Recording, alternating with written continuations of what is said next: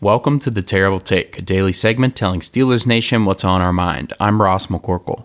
Senior Bowl director Jim Nagy dropped an interesting tweet on Sunday pertaining to this year's NFL draft class. He said that due to widespread use of the extra COVID year of eligibility and the effects of NIL on keeping college players in college, there's a serious depth problem in this year's draft.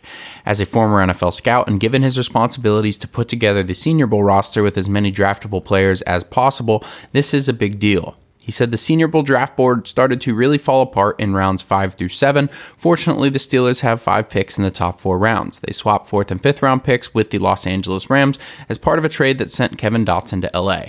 This positions the Steelers well, but puts extra pressure to get things right early on because after that second, fourth round pick, they will not be selecting until later in the sixth round. By then, according to Nagy, teams will be drafting undrafted free agent type players.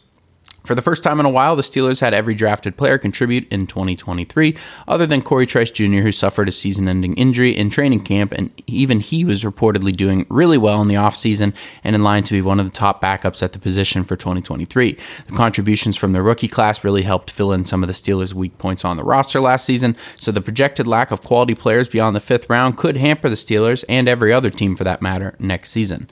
This will make free agency more important as getting quality role players at positions of need can help offset the urgency of the draft. Be sure to follow us at SteelersDepot.com and check out episodes of The Terrible Take every day at 5 p.m. Eastern Time. And check out The Terrible Podcast with Dave Bryan and Alex Kozora every Monday, Wednesday, and Friday.